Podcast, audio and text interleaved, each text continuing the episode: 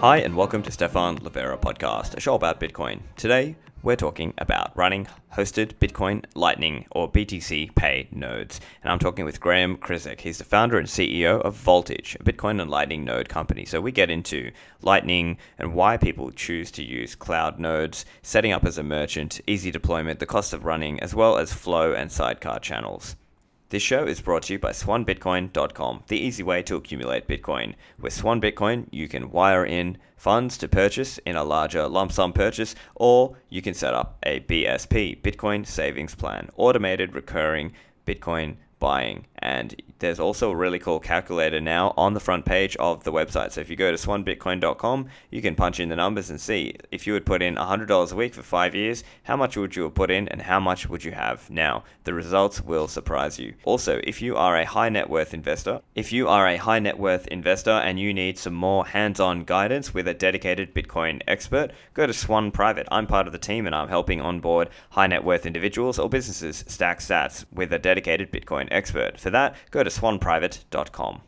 Next up is Braiins.com. That's Braiins with two eyes. Braiins are a Bitcoin company through and through. They're working on some of the most unique and cutting edge projects in the mining industry. They've got Braiins OS Plus, which is firmware for ASICs. They run Slushpool, one of the well, the earliest mining pool, and they're co-creators of, Strat- of Stratum V2, a next generation pool mining protocol. So with Braiins OS Plus, this is aftermarket custom firmware you can install to stack more sats with your ASICs. The main feature is auto tuning, which is per chip auto tuning, which optimizes your performance and you get more hash rate for your electricity bill. There's a range of models supported, so go and check out the website. And also, by using this, you're, suppo- you're supporting Stratum V2 if you're mining on Slushpool. So this improves privacy and reduces bandwidth loads for miners in remote locations. The Braiins team are also hiring, so go and check them out if you're a Rust developer, systems programmer, or hardware architect. All of this is available on the website braiins with two eyes.com. Lend at Hodl Hodl is a peer to peer Bitcoin backed lending platform, and you can lend or borrow stablecoins globally and anonymously using Bitcoin as collateral. So, if you need some fiat liquidity, you can put your Bitcoins up as collateral and borrow to get some stablecoins. And in doing so, you still hold one of three keys in that multi signature throughout the whole deal. On the other hand, if you hold stablecoins, you can get a lot of interest out of this, so you can lend those out and define the terms and the APR for your deals. So if you're interested, go to sign up. The website is lend.hodlhodl.com. That's lend.hodlhodl.com. And now onto the show with Graham. Graham, welcome to the show. Hey, thanks for having me. Hey, so uh, things are kind of crazy right now. Everything's, you know, we're in this crazy bull market. I just landed literally just now in El Salvador, and I'm here now for some Bitcoin conferences. And obviously, we're going to be talking about Lightning, and I'm sure you've got lots of things to add. Um, so, just for people who don't know you, can you tell us a little bit about how you got involved in the Lightning Network? Yeah, for sure. Uh, yeah, I'm, glad you're there. I, I, wish I could be in El Salvador as well, but uh, not able to make it, unfortunately. Um, but yeah, so uh, for me personally, so I've been in Bitcoin for you know for a long time. You know, kind of one of those I wouldn't say early adopters, but uh, been around it for a long time. always kind of kept it as a hobby, but always had a uh, normie jobs along the way. Um, and uh, is the start of uh, late 2018. I really wanted to get more and more involved into Bitcoin and, and the general ecosystem, and I was really kind of looking at all right, like what's what's next on the path, what's next uh, for the for Bitcoin in general. Um, and obviously it was it was the Lightning Network. It was still very early, but that was what everyone was kind of promising is going to be this new mecca uh, for Bitcoin that's going to bring all this adoption and all of these people along the way. Um, so I started to look at it. The earliest, like Lightning Network in 2018, really wasn't. Uh, I had some problems with it, mainly just like on like usability and things like that, which was kind of me having uh, not very good uh, foresight into what it could be, right? Like what are what are all of these like improvements and things going on to happen um, with it? So uh, I kind of like said, yeah, that's cool. Maybe I'll check on it a little bit later. Uh, kind of just kept going, doing hacking on random things, um, and then at the beginning of 2020, I kind of came back to it again, and that's where I saw uh, huge progress in terms of you know implementations, the protocol, like functionality. All of these things really started to get uh, fleshed out more, and all of my my the things that I didn't like about it were basically non-existent anymore. And I started to look at it as a very serious uh, thing that is going to be able to scale Bitcoin to you know the world. Um, and so that's where I started to say, okay, this is probably the time to start getting more serious about this and look at you know where where some opportunities in the space. Uh, and that's where uh, you know I started to play around with you know LND and some of the other implementations, and kind of found it really still difficult to work with on the uh, operation side. You know, the protocol was like was working if you knew what you were doing, but there's still a lot of operational overhead to it. Um, and so that's where I found uh, I think there's a big opportunity to uh, help people in this in this area, and that's why I started Voltage. Yeah, right. And so some of those problems you mentioned that in the maybe earlier days it was a little harder to get started with your Lightning node, or perhaps to route that payment, or perhaps a larger payment. So small 10 sat, 150 sat payments would go through easily. But let's say once you started to try in the early days, if you, if you were trying $100 or a few hundred dollars, then you started to get some issues, right? So what were some of the problems you saw in the early days versus what we see now? Yeah, it's I mean, it's things like that, but then it was also like uh, before things like KeySend and whatnot, you couldn't ever send a payment without needing an invoice first. So if I want to give my brother ten dollars on the Lightning Network for his birthday, I have to go say, hey, can you generate me an invoice first? And then uh, they'll give me an invoice and I'll pay it. That's kind of silly, right? So uh, that was a big like UX problem for me that uh, you know ultimately got solved. It's just one of those things that uh, just took time to uh, actually develop it out and, and how it would actually work. So that's another example of just some of those early things along with routing and all you know the the more protocol level things. But it was the there's some clunkiness in the ux uh, which has come a long way in terms of that. And like things with multipath payments where you can split up a payment amongst many routes uh, helps deliverability immensely. So uh, a lot of those kind of weird quirky ux things were what were what I wasn't excited. Oh, kind of. I don't want to say I wasn't excited about, but it was just one of those things that I knew that had to be fixed before anyone would really start using it. Um, and a, a lot of those things are at least fixed, or there's at least plans on fixing them. Like we have like a pretty good idea on how we're gonna attack that. You know, one problem. Excellent. And so it's really just been this whole journey of each different problem. Some entrepreneur has come out, or some developer has come out to try to fix that. And so I think that is where this whole idea of having nodes that are easier to run for the less super technical, less tech savvy, perhaps, although still somewhat tech savvy, but just not at that level, uh, this idea came from. And I think that's perhaps part of what you're doing as well with Voltage. So, do you want to just start and tell us a little bit about what Voltage is and what you guys are doing? Yeah, for sure. So, uh, so Voltage is a Bitcoin infrastructure provider. So, what we do is we host uh, Bitcoin nodes and Lightning nodes. Uh, we also host things like BTC Pay Server, um, Thunder Hub, some of these other uh, just uh, auxiliary tools around Lightning Network and Bitcoin as well. Um, but really, kind of our cornerstone product is Lightning Network node hosting. Um, so, through our platform, you're able to sign up uh, and provision a Lightning node for yourself in about two minutes. Uh, it's up and running, ready to go uh, very, very quickly um, and you basically don't have to manage any of the underlying um, tech stack with the node. You don't have to worry about the networking or the backups or uh, how are you gonna you know find your peers. All those things are pretty well handled for you. Um, and so you're able to get up to speed much faster with uh, very little overhead. Um, the kind of going back to the reason I started it was uh, when I, when I first started looking at the Light Network, running those was super hard. They would crash all the time.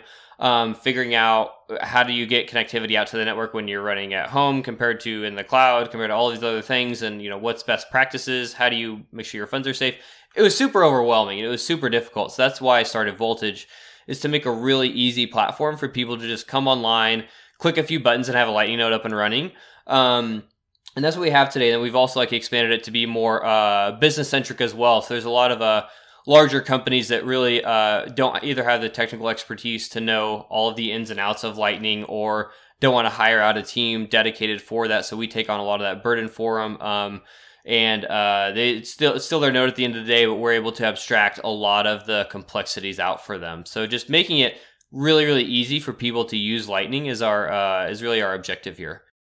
Gotcha. And so, as an example, then you might be a merchant looking to set up a BTC Pay, and then so this is one way to do that. Now, how would, as an example, let's say I want to be a merchant. I'm maybe not super tech savvy, but I'm you know interested to set up my BTC Pay.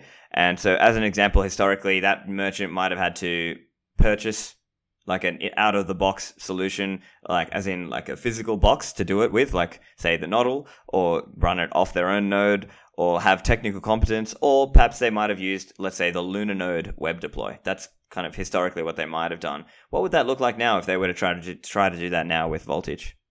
Yeah, that's that's a that's exactly right. And uh, what's kind of different about Voltage is we do um, we kind of handhold you in a lot of the the setup as well. So when you do like a LunaNode deployment, you're still kind of like on your own once it's like once it's deployed you're it's like all right you you go deal with it. Um we we help you with the setup uh, a little bit more and then we manage like the the bitcoin node and those things on the back end. We do the updates for you.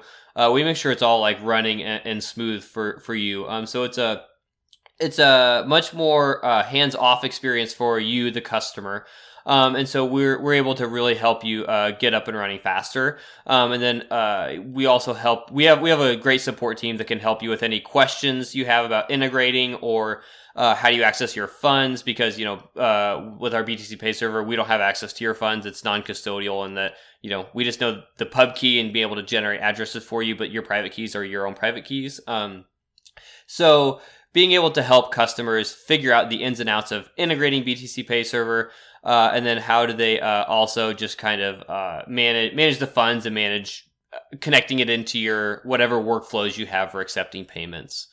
I see.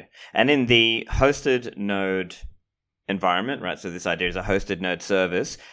What's the normal way? Like, is the customer having to use terminal and SSH into that, or is it more like there's a web dashboard? Could you just tell us what does it look like? What can they expect to see?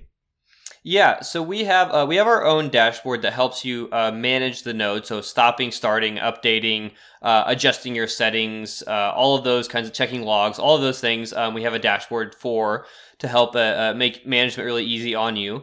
And then when you want to connect into your node or actually use it, we expose the APIs for the node directly to you. So you're able to connect in from any uh, any wallet or any application. So ThunderHub, Zeus, Zap, you know, you name name any of them. Um, you're able to connect as long as it supports LND. Right now, we're working on adding other implementations, but uh, right now it's just LND. And so uh, you really have you know complete access as if it was running in on your own hardware. And you're able to just connect anything up to it. You can you know connect your own applications as well for for integrating. Um, and then even taking it a step further, something that's unique to our platform is we have uh, webhooks on our platform, so we're able to notify you when your node has an update or when your uh, when it got restarted, so it can automatically unlock itself. Um, so we have a few uh, unique pieces to our platform as well. Um, we also have uh, IP restrictions, so you can um, set which IP addresses are allowed to talk to your node. So um, we've done a lot around security to make sure that it's um, uh, as robust as it can be for you know running running a node in uh, on you know in, in the cloud. Gotcha. And can you give us an idea? What kind of cost can we expect to see? Maybe give us a, a low end and a high end range that we could be talking about here to run a hosted node. Yeah, for sure. Um, so our nodes start at ten dollars a month. Um, those are you know very obviously uh, just kind of individual focus. So they, they're backed by Neutrino. So um, they're very kind of light. They're called a light node. Um, and so those start at ten dollars a month, and they can go up to like we have a professional node tier, which is a little bit more custom built for uh, a business's needs and exactly kind of what they need in terms of like transactions per second and uptime and all of these things. Um, and those can get into like hundreds of dollars a month. Um, but uh, overall, it's uh, generally very affordable, um, especially when you think about uh, if you're just trying to if you want to start playing around with a Lightning node, you know, instead of spending $500 on an at home node, you want to just kind of try out how do I even like using a Lightning node first. Um, it's a very, uh, very entry level pricing to just try it out. And then, you know, run it for a while. And if you ever want to switch and go run a node in your home, you can do that. Like that's, you know, that's fine. Um, so very, uh, very approachable pricing is what we're really aiming to, to create here. I see. And one of the, I guess, historical things people had to think about when they were doing a hosted node was the hard drive space requirement for that VPS if they're doing a hosted node. Because historically, and I think this is why many people opted for a pruned node setup, because the full blockchain, if you were to download that today, as we speak in November 2021, it's something like 430 gigabytes, something in that range. And so that's quite an expensive cost for somebody who's running that on a VPS. And so I guess that's where this kind of trade off of having a pruned node and running like a neutrino style. Um, could you outline a little bit of your thoughts around that? Like, what's that range there in terms of hard drive space for you know the pruned user versus the let's say the full blockchain history user? Yeah, for sure. And even um we even have uh nodes that are like the standard nodes that connect into a full Bitcoin node. Um but we have kind of a we have a really advanced proprietary backend in how we run our Bitcoin nodes. So even when you're running with like a full Bitcoin node, it's those are like $32 a month uh, compared to if you were running a full Bitcoin node with Lightning node on your own hardware in the cloud or something, it'd probably be 100, 150 bucks a month. Um, so we're able to really um, abstract that cost uh, away from you know one user, um, and so it's uh, we're we're really aiming to you know create a very robust platform that's also very cost effective, especially when you're comparing to doing you know a similar thing yourself. Uh, it could still be uh, when you're just running a Bitcoin node with with a Lightning node or something like you said. It can even even with the Prune node, it could be fifty bucks a month. I see. Yeah, and so then that also raises interesting questions as well. And of course, I understand it's a business. You have customers. You're trying to make it easy for them. But I guess it also raises that question around what level of trust. And of course, it's it's choose your own level, right? You can pay the cheaper level, and maybe you're placing a little bit more trust in Voltage, the company, to serve you the correct Bitcoin blockchain and not feed you, let's say, false blocks or false data, uh, versus obviously paying more, and you now have I would say stronger assurances that yeah, you're really running, you're really downloading the full Bitcoin blockchain, right? Yeah, for sure. There, uh, there, there is like a, a trust trade off with you know using any kind of hosted setup. Um, so that that absolutely exists. Uh, and I think it's just a matter of kind of what your own assurances are. I mean, even when you're running nodes at home, uh, you do have to like do a little bit of trusting that you know the code that you're running on your on your device wasn't tampered in the middle, and like you know verifying all of the code yourself, all those things. So there's a little bit of a trust there. Um, doing you know something uh, on our platform is like you said maybe even like a little bit of a step further but it's uh you know even a step down from using like a fully custodial provider so uh there's always like a spectrum of trust um involved and you know we're definitely uh you know something i would say somewhere in the middle of that trust spectrum um and so yeah. it still give you know we still give you you are in control of your funds and your node and all of these things uh but there is uh kind of always inherently uh a, a level of trust involved with these things of course, yeah. And, and, in fairness, that merchant, let's say they're a totally new merchant, they're they're thinking in their mind, well, should I go to the likes of OpenNode as an example, right? And that would be more like a custodial Lightning solution. And I'm not, of course, not attacking OpenNode. I think you know they're great. Um, and it's it's kind of that spectrum of where what are the options there. And I suppose uh, what you're trying to offer then is something in between that you're kind of not quite the crazy fully fully self sovereign person, but you're kind of somewhere in between and not as custodial, I suppose. So I'm curious as well for that user who is, let's say they're new, they haven't really learned all the aspects of Lightning, channel management, managing the fees, all of this.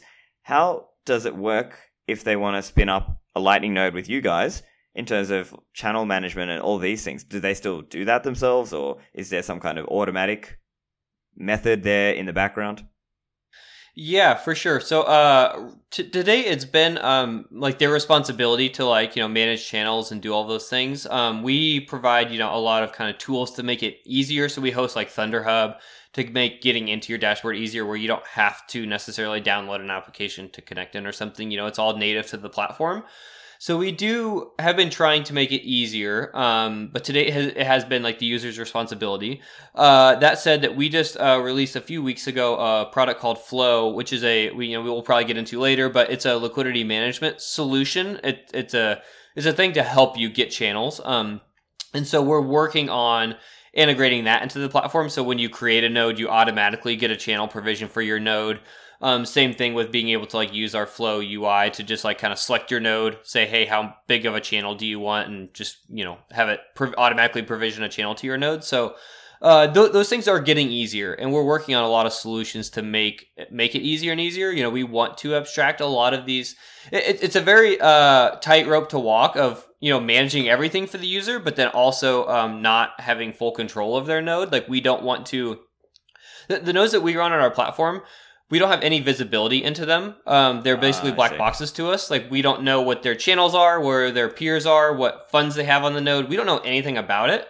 um, which is very intentional for us. We want it to be completely in the user's control, and we don't have you know ability to spy on them or anything like that. So um, it's a very tightrope to walk to have that as a as an offering, but then also help them with the onboarding, all these things. So um, it's something we're working on of still maintaining that level of security and privacy, but also helping them onboard easier and you know maintain their channels and all of this stuff um, easier than you know uh, just saying, hey, you got to deal with it yourself. I see. Yeah. So it also does remind me of the conversation, uh even in the earlier days, around LND autopilot. So that was so people who aren't familiar, LND autopilot would basically try to find nodes, and it was kind of like a basic idea. But I think it seems that maybe the community, at least for now, is not really relying on that kind of approach. The approach now is sort of more like you try to find manually good partners to peer with and open your channels with. And so then if you are a merchant trying to run your own Lightning node, part of that learning journey is going to be figuring out who do you open a channel with and how do you try to get some inbound liquidity. Because obviously as a merchant you want to sell people need to be able to pay you. In order for that you need inbound liquidity. So i guess that's just an interesting uh, development. So do you have any thoughts on uh, lnd autopilot? Or i believe um, z-man had a similar idea. I think it's called CLBOSS or any, any of those related ideas Yeah, no, I mean, I, I, think those are good ideas. I think uh, autopilot was just, um, I think there's just still more development to do on it to make it kind of production ready. I think that it would, um, I think it would just make bad decisions. I don't think that there's just enough like in like kind of the decision engine to like uh, do do well. Um, I haven't looked at many of the other ones, um, but I think generally speaking, it's a good it's a good idea, and that's uh, a, an end state that we will get to where you know channel management isn't something that you really need to worry about. It'll be for the most part handled for you. Um, so I think that we'll get to that state. It's just a matter of, you know, enough engineers to, to go solve all of those problems. Yeah. And in the meantime, I think, and this reminds me of the panel we were on together at TabConf, where Bosworth's answer on this question was actually more like specialization. So his answer was more like, look, you might actually just have, there might be routing node services or LSP, Lightning Service Providers, and you, the merchant user who's maybe not super technical or super into Lightning, you just want to use Lightning, you might just peer with that routing node operator. You might just open a channel with them and do it that way. So I think maybe that's uh, and then you're putting it on them to be a specialist in knowing, okay, who do I open the channel with? How do I manage my channels? How do I manage my incoming liquidity versus my outbound? How do I balance those channels? All of these kinds of questions, managing my fee rate, etc.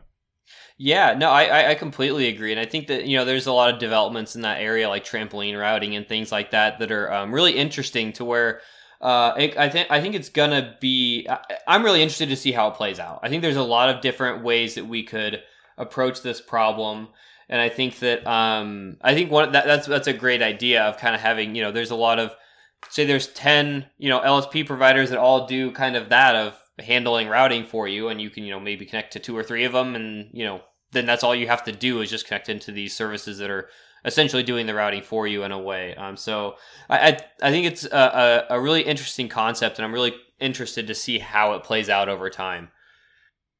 I see yeah. And so i know as you mentioned you're working with lnd using lnd under the hood. Now i know Lightning Labs are they've got their products Loop, and so the idea, just for listeners who aren't familiar, you can swap in and out of on chain or on chain using the Loop server. So is this something you would look at doing, or is it something more like you would actually have a almost like a competing service, or how are you thinking about that? Yeah, um, we we would we, we we have no plans to do kind of any kind of competing service for that right now. Um, I think that we would be we're looking into um, enabling our customers to use Loop more. So our customers can use Loop today. They just have to run like the Loop daemon or the Lightning terminal or something like themselves on their computer and just point it at their voltage node. Um, so they can use it today, um, but we're working on adding like the Lightning terminal onto the Voltage platform like natively really soon. So once that's there, they'll be able to use Loop Pool, you know, all of these services just kind of native, natively on Voltage. So uh, we're we're definitely looking on enabling a lot of those features, excuse me, features as we go um, and just being able to tie into the greater you know lightning ecosystem and being able to leverage a lot of those tools um, much easier than you know than having to like run them yourself or you know figure out a way to do like these loop ins and loop outs you know in some other way Gotcha. Yeah, because for some merchants, it's it's like it's enough to do their normal business, then to also go and learn all the Lightning, Bitcoin stuff, unless they're like very committed to it themselves. It's a it's a big ask, so I can certainly understand that. So, what's your journey been like supporting Bitcoin businesses or people who want to spin up hosted nodes? Like, have you have you got any uh, things to share in terms of uh, not obviously doxing particular customers or whatever, but just obviously more like themes or things you're getting out of uh, working with them?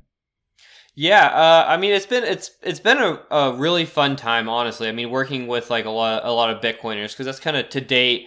A lot of our customers have been people that are like you know in the Bitcoin space, already knowledgeable about Bitcoin, and they will kind of want to take it to the next level with Lightning. They want to do this, you know, the the the new the new fancy way of doing payments uh, with Bitcoin um, through the Lightning Network. So it's been really great working with uh, customers that um, that are already Bitcoin knowledgeable and really just want to take it to the next level with Lightning. And so it's just been great working with those people. But now we're starting to see kind of this new wave of people that don't have a lot of Bitcoin knowledge that are just um, that just kind of know about it at a very very high level, but haven't really used it in any serious way yet.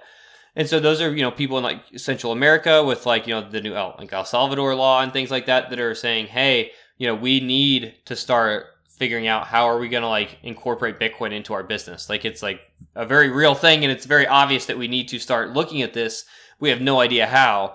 And so being able to help them along their journeys uh, a very different one than people that are already into bitcoin but it's a very fun one as well where we're kind of um, helping these people that, that are starting kind of from from ground zero almost and teaching them how to how to get onto bitcoin and the lightning network. And what's what's really um, cool for me personally is you know one of the things that I see as we see Bitcoin evolving is I think more and more people are going to be onboarded to Bitcoin through the Lightning Network, and then like the base layer, like layer one, is just this kind of thing that uh, is this is this like lower level detail that you probably don't need to know much about. You're just going to hang out in Lightning all the time, um, and that's kind of like becoming true, where a lot of people are onboarding into Bitcoin through the Lightning Network, and then learning about like the base layer and all these other things later on. Um, and so I think that that's going to just continue to happen more and more where Lightning Network is is our entry point, and then um, learning more about the base layer and how that all works is is a is an afterthought almost.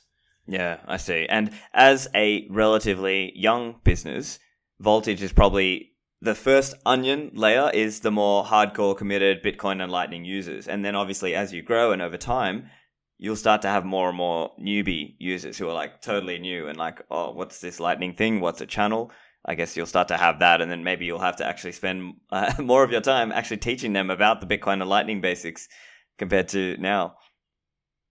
Yeah, yeah, for sure. Um, and that's, I mean, that's something we're kind of like preparing for now, like just doing some like education and stuff like that to um, anticipate those uh, new entrants coming online. But I mean, we also have those today, so it's uh, something that we're definitely looking at is how are we going to teach all of these you know people how to use lightning and how to use bitcoin and you know how do, how do we do it in a really good way? So that's um that's a just kind of a, a new thing that we're looking at that is uh, additionally really uh, interesting and fun to work on is okay how do we educate these people on like how do you how to use lightning? How do you what's a channel? How do you use a node? All of this stuff. Yeah. And so that's probably the biggest obvious one for many people when they first use lightning they don't understand that they can't receive yet until they've got incoming liquidity. And so that's probably a common, that's probably the common one that you see. I, I see it when I'm talking to people. Um, so I guess actually that's probably a good point to bring up flow. So do you want to tell us what is flow? What's the deal with it? Yeah, sure. So Flow is a easy way to buy channels for a node on the network, and it can be frankly any node. And so what we do is we leverage Lightning Labs Pool product. Um, and to give just a brief rundown on that, Pool is a uh, it's an auction service essentially on the Lightning Network where users can come together and uh, people that have you know say spare Bitcoin laying around that is just kind of sitting there, they can offer to lease it out in Lightning channels. And so uh, new users or just users in general um, that need liquidity for their Lightning node um, are able to come to Pool and you know submit a bid to say, hey, I, I need liquidity. I'm willing to pay this much to get liquidity open to my node. And then the auction service, uh, in a non-custodial way, matches up. You know, the people it, uh, has them kind of do do their agreements, and then um, the seller opens a channel to the buyer. Uh, that's so so it's a open open marketplace to buy and sell liquidity on the Lightning Network. uh, it can be a little bit difficult to use from the buyer side because you have to create a Lightning pool account, which requires you to lock up at least like a hundred thousand Sats for you know maybe a few weeks. Um, and then you also have to already have a channel established to open up that pool account. Um, so it's kind of really difficult for people that don't really know what they're doing or new entrants. Um, so what we did is we uh, created uh, an API that uh, essentially says, "Hey, you can use our pool account. We'll manage all the the things on the back end for you." And you just say how much, like how big of a channel you want, whether you want funds on your side or not. So you could have a dual funded channel, um, and then uh, how much you're willing to pay if you if you want to set that, or you can just do an auto um, auto fee rate. And we will go and submit that order for you to the pool marketplace and then just give you a ticket back, which is called a sidecar ticket.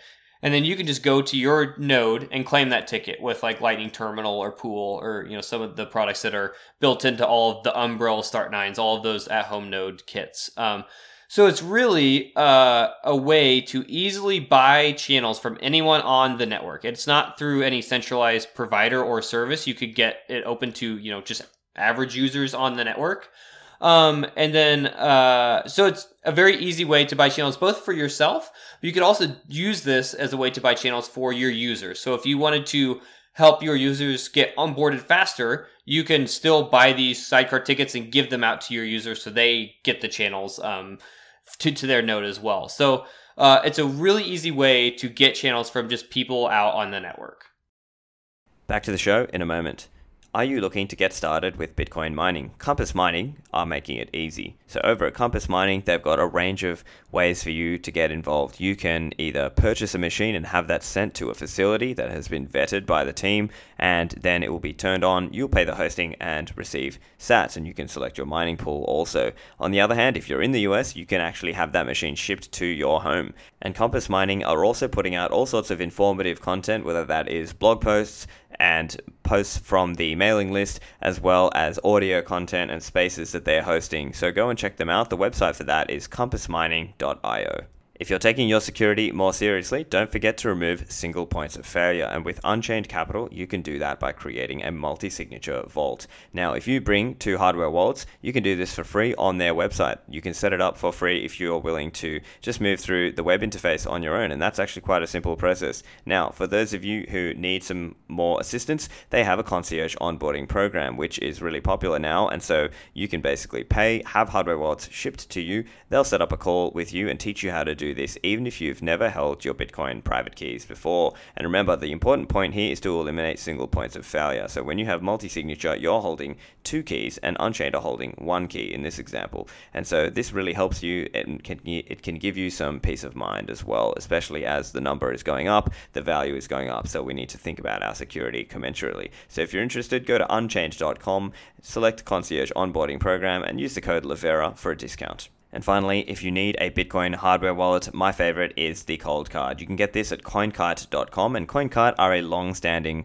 player in the Bitcoin industry. They've been involved with Bitcoin hardware in recent years. The cold card is like a specialized device that only does Bitcoin transactions. And so it looks like a little calculator. It can store your private keys, it can generate your private keys, and it can sign the messages. And you can do that with a micro SD card going back and forth between the cold card and your computer. So you can use it easily with wallets like Specter, Sparrow, or Electrum as examples. So don't be scared. It's easy to learn if you're willing to put in the time and learn. There are guides available on the website, and in the process, you'll actually learn a little bit more about how Bitcoin works, which will help you in the long term anyway. So go to coinkite.com and use the code Livera to order your cold card. Back to the show. Gotcha. And so the important part as well is that it's not all like everyone just opens channels with the big well known Lightning users. Let's say everyone just opens a channel with ACINQ or Bitrefill or Bitfinex. It's more like the network is in this through this auction. You're getting sent. You're getting your incoming liquidity from one of those other routing node operators, not necessarily one of the biggest ones. Yeah, yeah, that's yeah, that's that's an important point. And like with Pool, they have kind of a, a tiering system where you can have like kind of uh, they have like their whole like BOS score where it's uh, there's like a higher tier and a lower tier, and you can um, choose kind of which tier you want. Um, but with uh, like the higher tier has a lot of like you know the big routing node operators uh, on it that are just kind of out there in the network. So you can get matched with some really good nodes that aren't those really really large popular ones. And uh, for the sake of kind of you're very likely not going to have a good time connecting to those really big operators because everyone else is. You're just going to be fighting for you know routes and all this. Like it's going to probably not be a very good choice to connect into these really big routing nodes. So this is a great way to decentralize the network more and being able to connect into ones that will likely give you better success probabilities uh, when you're trying to make payments. Yeah. And so a little bit of background for users and listeners out there. There is some risk even if you accept an incoming channel, because as an example, one of these big nodes might then have to think about the ex- additional load on their own servers. They might have to think about things like the channel reserve, or they might have to think about this idea of, uh, I might try to route through this this user, but if that user is not going to be reliable, have good uptime, be good at routing through, then their own routing performance might get impacted as well. So it's sort of there's all these reasons why some of the high tier routing nodes almost they don't want to open up too many channels to the less reliable nodes because that might impact their own cost or their own uh, yeah basically their own running costs, their own reliability, their own uh, ability to route. So that's kind of an interesting, I guess, uh, aspect that people who are new to the Lightning Network might not really grasp these elements of it. Um, and another one actually would be even if, let's say, you open channels up with users and they there's a lot of small HTLCs going through, then you might not actually be able to claim that back on chain if, something. Let's say they later just go offline and they only routed very small payments through. You might have ended up paying all this on-chain fee uh, for like in vain, right? Mm-hmm. Yeah, there's a there's a large list of problems that you, you can experience doing doing things like that or connecting to basically bad nodes on the network. Um, and so that's where uh, it's it's important to be connected to to good nodes and to also um, it's kind of like we said at the beginning of being able to if you're just trying to like uh, accept payments for your business or only do some small payments yourself you probably don't want to connect into like you know a lot of like open up 20 really, really, really small channels, you'd probably have better reliability connecting to like one or two really large nodes um, with a decent sized channel and have more success like that. And you're less prone to having a lot of those things happen that you just mentioned. I see. Yeah. So, in terms of that user, then the idea is they can spin up their node and use Flow or get a sidecar channel coming with inbound liquidity, meaning they can now receive funds. Uh, and therefore sell their products or services on the Lightning Network. And so that makes it a bit easier for them. So, in terms of achieving that, what's the current interface for that? Is that like API style or is that dashboard? What what does that look like right now? Yeah, so right now it's API only, um, and we kind of like launched as like a developer preview almost of just uh, API only, seeing how it works and just kind of work out a little bit of the kinks. Um, but we'll have a UI, a dashboard coming really, really soon, probably by like the end of the month, I would even say. Um, so we'll have a, a front end coming soon where you can just kind of come to our website, enter in like you know what size of channel you want. You can even add that you want some funds on your side, so you're able to instantly send payments as well um, and then you can just uh, pay for pay for the channel, and then it's and then it's open to you. Um, and so it makes makes onboarding really really easy. And uh, a, an important thing to note is that it's not only for like voltage nodes. You can use this for any nodes on the network. You can if you just got a brand new Umbrel in your house and you need to get some connectivity to it, you could use it for that too. So um, the possibilities are really pretty open and um, you know the, the way that you want to use it to connect. Yeah. So I'm also now thinking of the duration. So let's say that user uses Flow to get an incoming channel to them. How long uh, is that? Um, can you uh, just outline a little bit about the difference in the you know the short duration and longer duration channel inbound liquidity? Could you just explain a little bit on that? Yeah. So uh, on Pool, they have um, they, right now they have a default lease duration of 2016 blocks, which is about two weeks. Um, and so at the end of that two, you, you buy channel for two weeks. At the end of that time, the other end can either choose to close it or not close it. It's really up to them. They could leave it open if it's you know if it's a good enough channel or something like that. They might just leave it open. Um, but then I think Lightning Labs is also coming out with like a two month lease as well.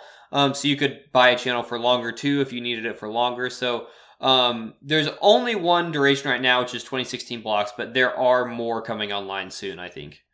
I see. Yeah, and so the idea then is, as a merchant, you might have to then continually lease channels uh, if you are continually operating your business to receive on the Lightning Network. So, but I mean, that all comes down to the conversation around fees as well, because I think it's uh, it's also managing that expectation around what people think because I think in the early days of Lightning it was all oh it's all one sat fee it's it's all free you don't have to worry about it but now it's more like no people actually need to be aware there is a cost to run these things there's a cost for the routing node operator and in turn they're obviously going to have to pass that on in terms of you the end user whether you are paying in terms of like you're an end user just paying on the Lightning network paying some sats for the fees, or you're a merchant and you want to be able to receive sats. Well, there's some fees associated for that too. So I think that's going to be interesting and just to see where the fees sort of level out at, let's say. Um, do you have any reflections or thoughts on that?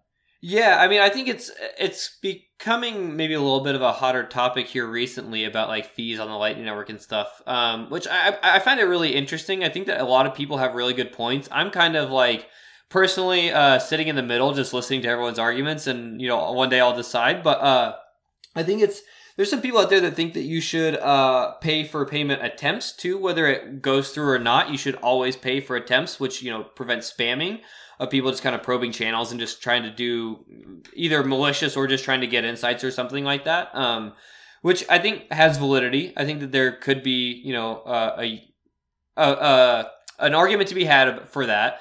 Um, but then it's also like you said, of but you know, there's people that are none of this is free for anyone. So inherently charging a fee to route payments through your node, I think makes a lot of sense. You know, there's people that are um, on the zero fee bandwagon where they think that all fees should be zero.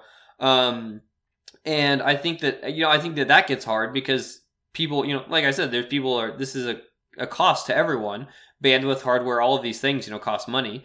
So uh, it's a it's a very interesting paradigm that I think will um, will work out over time. Uh, and I'm just I, I'm really interested to see how it goes. I'm kind of like just listening to everyone's arguments, and I think that uh, one one day there will be a pretty good solution to it. Um, but I think what's like really great about the Lightning Network is that you know when we're talking about charging fees for failed payments or something like that, we're not talking like charging five cents for a failed payment. I mean, it's like like a one millisatoshi. Like it could be so so small that it you know is really um it's really not a, a, a material cost but it's enough to prevent spamming or something like that. So I think that that's something that people get really uh, upset about is, well, I don't want to pay for a failed payment. Well, it's like you're not paying a, a, nominal amount of money for it. Yeah, I see. Yeah, that'll be interesting. Yeah, we'll get into some of that as well. Um, I, I am curious as well whether you have any uh, yeah, do you have any ideas on where you see? Um, I mean, we were talking about the fees aspect of it. Where would you say fees are right now in terms of? Would you say something like zero point two percent, zero point three percent is sort of, let's say, for the end user paying, uh, that let's say on as an example, paying a hundred dollar payment on the Lightning Network. Do you think it's typically it's fair to say they might be paying something like twenty cents on that, or do you have a rough feeling of where that is or sense of that? Yeah, that's a good question. I don't know if I have necessarily a, a, hard feeling on that, and I haven't. I honestly haven't paid much attention to like where fees are at now. Um, I would say it's maybe even like maybe a little higher than like you know twenty cents on a hundred dollars or something like that. I, I, again, it really depends on your route too. Like I said, there's some people that are doing zero fee routes where you might pay like nothing on that, um, where some people are you know charging higher fees, and it's that's uh, what can be maybe a little bit uh, unpredictable with the network. Is it just depends on your path and the fees that everyone sets on that path, whether it's you know really high or really low. Um, so, and, and I think that that's kind of the state of the network. I would say right now is it's very sporadic, where some people have fees higher, some people have no fees at all, um, and it's all about. I think that that's that. There's a lot of people that are interested in the Lightning Network right now about like the fees and the economics to the Lightning Network of watching your channel get drained from one side to the other and saying, "Hey, I can increase fees, you know, ten percent." and then it'll you know I'll collect more money and then it'll drain slower and you know trying that out for a week and you know playing playing around with the fee rates and how fast you know your channels are getting drained or funds are moving around. So i think there's a lot of people that are interested in that that are playing around with those kinds of economics that make it uh, make the network a little bit sporadic in terms of fees right now. So it could it, it's kind of all over the place. Yeah, right. And if you if they're trying to really overly optimize, as listeners might recall from my earlier episode with Jestopher and Tony from Amboss, we were talking about that idea that some users are changing their fee rates extremely quickly, and then that can also cause some issues uh, Yeah. around the network. I haven't I, I haven't listened to that to that episode yet. I need to do that, but that that has caused some significant problems on the network because of the the gossip layer, like uh, how for those that aren't really familiar, the Light Network uses a gossip uh, messaging protocol that basically whenever you update your fees or you create a new node or a new channel, it sends messages out to the greater network and everyone kind of relays those messages about your updated status. Um, well, if you're updating your fees every five seconds or 10 seconds, that's a lot of messages on the network and it essentially just spams the whole network to where um, no one really gets the important messages. They're getting just your stupid fee rate up- updates that, that no one cares about. So doing that is actually really problematic too. But I think that um, we, we learned that a few months ago that it, it can be really problematic. I think some of the implementations added some safeguards to that as well, though. I see. So maybe an example is they might rate limit the number of times that you change your fee rates, as an example, right? So maybe that's something. Um, but I guess, and just the broader conversation around Lightning Network and where it's going, and perhaps security considerations, and some of these questions are starting to come up now as well. So as we were saying, there was that earlier concern uh, you noted around spamming or, or jamming. So I think this is if you if you if listeners you want to search search channel jamming. So there's this idea that uh, and there's research and people talking about ways of potentially fixing these things by either doing things like rate limiting or having some kind of reputational system or various ideas like that. Do you have any uh, thoughts on that, or do you have any things that you think are likely as outcomes of um, these attempts to stop jamming and therefore what that does to the network? Yeah, I think that um, I, I don't I don't I guess I, it's one of those things that I don't really have hard feelings about either. I think that it's one where I'm kind of like staying in my lane of you know my, my knowledge, and I let and I let those people that are like really into the channel jamming things, like Joost and uh, there's some other people um, that are like you know really trying to solve that problem really really you know efficiently. So I I kind of stand back and let them do it, but uh, I think that there's it's one of those things that goes back to like the key send thing that where I was saying that uh, I didn't like the Light Network because you couldn't um, send without an invoice. Well, this is another thing that's like, well, I don't. This doesn't sound great, but I have confidence that it's going to be solved one day where this isn't an issue anymore, and it's just a matter of time for people to find that solution. So, um, I it, I think it's one of those things that will get solved, and you know we're you know this will just be one of those things for the history books. Yeah, I see. I see. Um, and I guess it is also starting to grow up as a network. And so it might also start to face some more security challenges or people trying to actually attack the network. I think maybe for the first few years of the Lightning Network's life, um, it's it's it's had training wheels effectively, and nobody's really been actively trying to attack it. Whereas in the earlier days, Bitcoin was just getting attacked all the time, and so I wonder, and this is something for all of us, right? Because you're you're building a business, uh, you, you know, with a big component of the Lightning network uh, uh, involved, and obviously I'm a Bitcoin and Lightning, you know, I'm a podcaster and I'm talking about it all the time.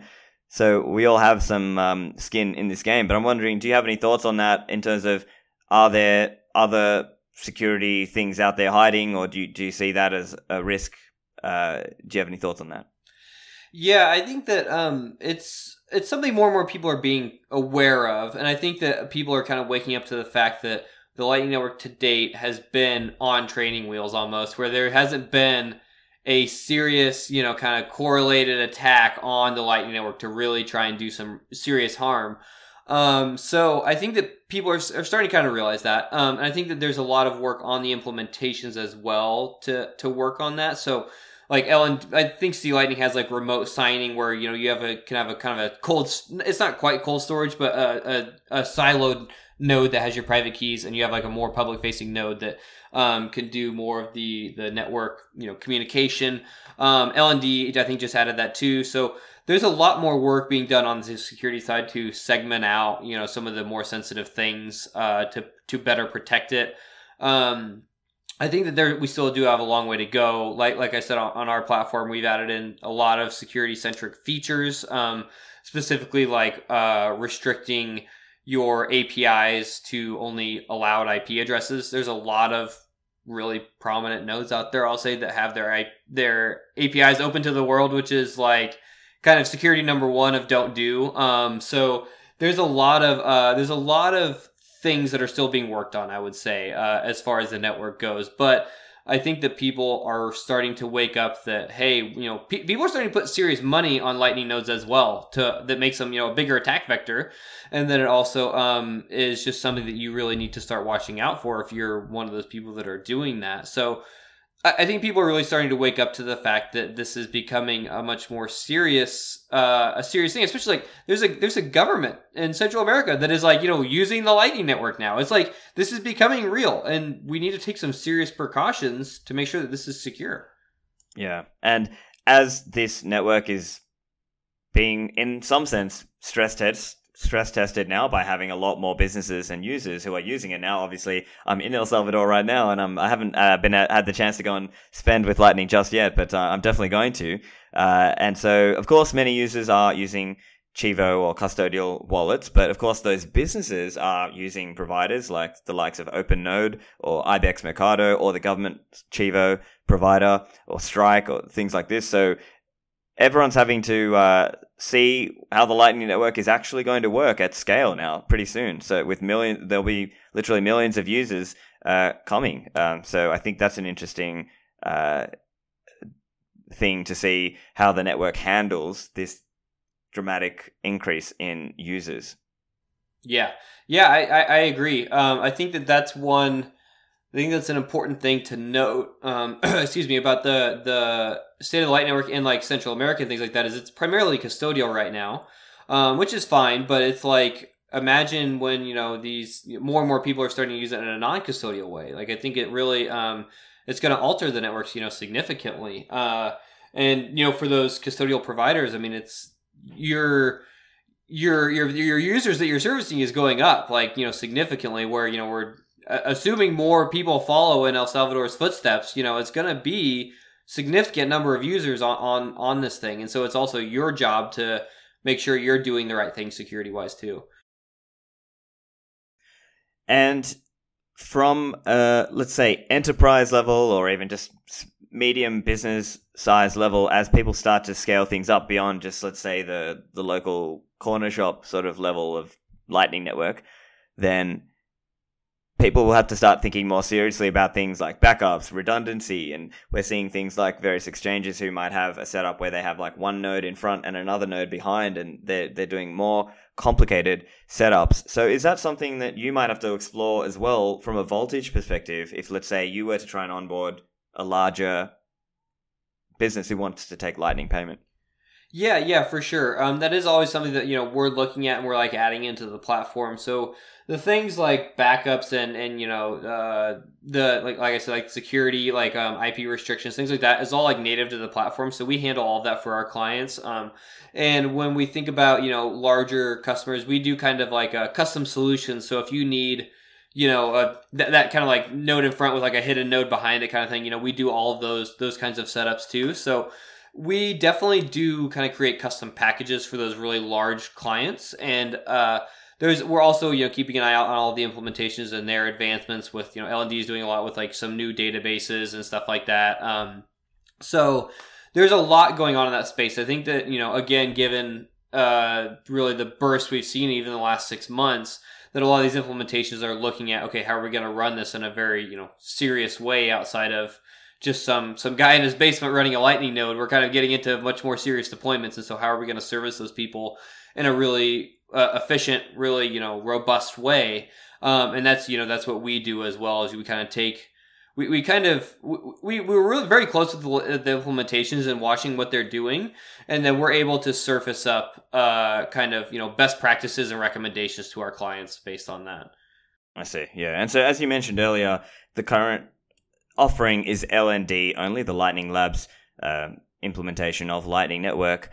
What what else would you look at next? Like, would you be looking at C Lightning or ACINQ or Rust Lightning sort of solutions? What sort of ideas are you looking at there? Yeah, we're definitely looking at C Lightning next. Um, you know, we we've we want to add it to the platform. We're kind of like just a small team, and it's just you know a matter of man hours right now. Um, but we definitely do want to add C Lightning to the platform. Um, like Rust Lightning or LDK is a little bit more of a building block, so it's not quite you know a full node in, in itself. You kind of got to build it up, but really, C Lightning would be would be the next one that we're looking to add to the platform. I see. Yeah, and also curious if you've got any thoughts. I think some people have been mentioning uh, concerns, maybe not concerns is maybe a strong word, but some people have been mentioning perhaps payment reliability or perhaps uh, channels being shut down uh, on the Lightning Network or lots of messages being passed along the Lightning Network. Has that come into any of what you've seen, or has has that come across? Has any of your customers come across that, or maybe you've just come across it in terms of online discussion about Lightning Network? Yeah, uh, yeah. I mean, that's kind of one of the the fun parts about our job is I think we get a lot of visibility into a lot of different kind of areas and, and happenings in the network. Um, and so you, you know, whenever there's there's always like some someone on the network that's like ah their node's like having problems and all of their channels got closed to you know a bunch of these different people. And so that's it's again kind of showing like the infancy of the network as well where we're still kind of figuring out what's you know what's causing all these you know these little weird bugs and whatnot. So those, things you know definitely do happen. Um, and i think that we're you know we we work with our clients as well as like the open source you know projects to try and surface those bugs and figure out you know the best ways to handle them um, so you know th- those things definitely do happen, but I think that they're they're being worked on, and we're trying to make it uh, so th- those kind of weird weird bugs are happening less and less. Um, which again, I think it's you know one of those things that will be solved. It's just a matter of time. Yeah. So looking out to Bitcoin or Lightning just generally, more broadly, do you have anything you're looking to see, whether that's at the protocol level or application wise or maybe business wise? What would you want to see out there? Yeah, I mean, like, so we're there's a lot of things that we're working on, you know, behind the scenes that uh, we're really excited about, and there's um, I you know I can't really go into detail on a lot of it, but really trying to create what what, what we're trying to create is a full service platform uh, that kind of has things to service Lightning users, you know, just broadly, you know, whether it's you know things with like channel management or you know running the nodes or observability or you know just getting uh, up and running coding applications for it. So there's a lot of opportunity. There's a lot of things that need to be built around the greater you know network um, to help people just get up and running and uh, get up and running faster, and then also running in a really efficient way. Um, when you think about you know people running applications outside of the cryptocurrency ecosystem at all, you know, there's a lot of great tools you can be up and running like super fast. Even even in like Ethereum, you know, I'll say that I think that Ethereum has kind of had us like beat and like developer tooling and like getting these new developers on board and things like that. And so I think that there's a lot that we can do to help new people get on board and then also kind of cater to the developers and getting people to start writing applications around the Lightning Network that um, you know has just like there just hasn't been great tools for yet. So that's something that you know we're working on and I'm really excited about is being able to usher in this new era of developers and this kind of um, next level lightning deployments where like we said you know today it's kind of been a little bit of the you know the the early adopters these people that are really into the network and really looking beyond that and okay how are we going to bring in new people and how do we make this a more robust network that you know maybe isn't isn't where it's at today and you know just taking it to the next level? Yeah i see. And so as I read you then and from talk, talking to you, it seems to me like your main customers will be some developers who are looking to like spin up a lot of nodes for their Lightning businesses or Lightning products, uh, and potentially merchants who want to take Lightning payment, uh, and maybe uh, let's say if you're if you're living uh, you're traveling around a lot and you need your Bitcoin node to be running uh, as a as a VPS because you can't obviously travel with that Bitcoin node. Well, then maybe that kind of user might be um, a typical that might be a, a, typical customer as well. So is that is that right, or where else do you see your typical customers being? What kind of profiles do you see them as? Yeah, yeah. Um, we like we, we have a very I think wide kind of profile of customer, and that's kind of that's kind of intentional with just you know how early the Light Network is. We want to provide good solutions for everyone um, until you know while we're growing the network. So you know those like really kind of cheap entry level plans are great for people that are like you said that you know you don't have stable internet you're moving around all the time or something or you just want to try out lightning you know, it's a, a great solution for them. Um, and then it's also uh, great for if you wanted to uh, create like a donation page or you have an event or something and you want to like accept lightning payments but you don't want to like dox your own personal lightning node you know you can spin up a node on our platform for a week for your event accept your donations close the channels and and be done with it. Just delete it entirely. So there's a there's a lot of use cases for just you know the average user for our platform. Um and then you're right that we're working with a lot of uh, people that are kind of creating lots of lightning nodes as well. Like we you know work with sphinx and zion the two um, kind of social media uh, platforms that are built on lightning. So you know we provision thousands of lightning nodes for them um, as well as you know people like we run nodes for like amboss uh, so those people that are developing applications on top of the on top of lightning network to do insights or you know usability. Thunder games is a good example of you know enabling bitcoin payments. So it's and then like we have some bigger customers that i'm you know not even probably allowed to name. So it's a very wide spectrum from just the individual that just needs a lightning node all the way up to like you know the bit mission critical deployments that you know you don't want to run your business's shop on a Raspberry Pi in your home because that doesn't make any sense. So uh, it's, it's a very wide range of customers. Yeah. One other question. So I guess slightly stepping away from the Lightning aspect just for a bit, let's say somebody wants to set up a Bitcoin node and do, I don't know, Electrum servers or other, like, not necessarily Lightning, but just have a Bitcoin hosted node. So Bitcoin, Electrum server, maybe something, maybe CoinJoin aspects as well, that they just want that as an on, always running node. Is that something you're exploring? Is that something you would offer as a service for people? Yeah, we do like so we do host like Bitcoin nodes and we do do, you know, a handful of them. Um, so we do do that, and if a customer needed something like Electrum server or you know whatever the services are, you know we can kind of work with them to to make sure it's you know installed and running. So uh, we do we do work with those those kinds of things, um, and we we are definitely able to provide kind of custom solutions depending on you know the the person's needs. Gotcha. Yeah. Well, uh, that I was just thinking that could also be like uh, as another example. What if you had uh, Uncle Jim node, right? And you it's it's like an Electrum server, and you can spin that up, and then you can tell all your family and friends, oh hey, if you're a noob and you can't run your own thing, hey, here's mine. Connect to mine. So yeah, maybe yeah. that's a that's like a, a, a product idea. um, yeah, but um, definitely. But uh, yeah, so I think that's um, th- those are probably the key points, and we're probably running up to time anyway. So uh, Graham, where can people find you online, and if you've got any other uh, final thoughts for listeners out there? Yeah, for sure. So uh, you can find me online uh, at, on Twitter. My handle's at g k r i z e k, um, and you can find Voltage at voltage.cloud. Um, you know, sign up. We have a free trial node where you can just come, you know, create a a node for free for for 10 days or 7 days. Um, so come try it out and just just check out the platform and uh, see what you think. Um, happy to hear any and all feedback of you know whatever whatever it is you're you're thinking. And um, be watching you know our our space in the future. We're definitely coming out with a, a, lot of new products and we're working on a lot of really cool things that i think will will help everyone um, on the lightning network. So yeah stay tuned. Fantastic. Thank you graham. Yeah thank you Get the show notes at stephanlivera.com slash 323. Thanks for listening, and I'll see you in the Citadels.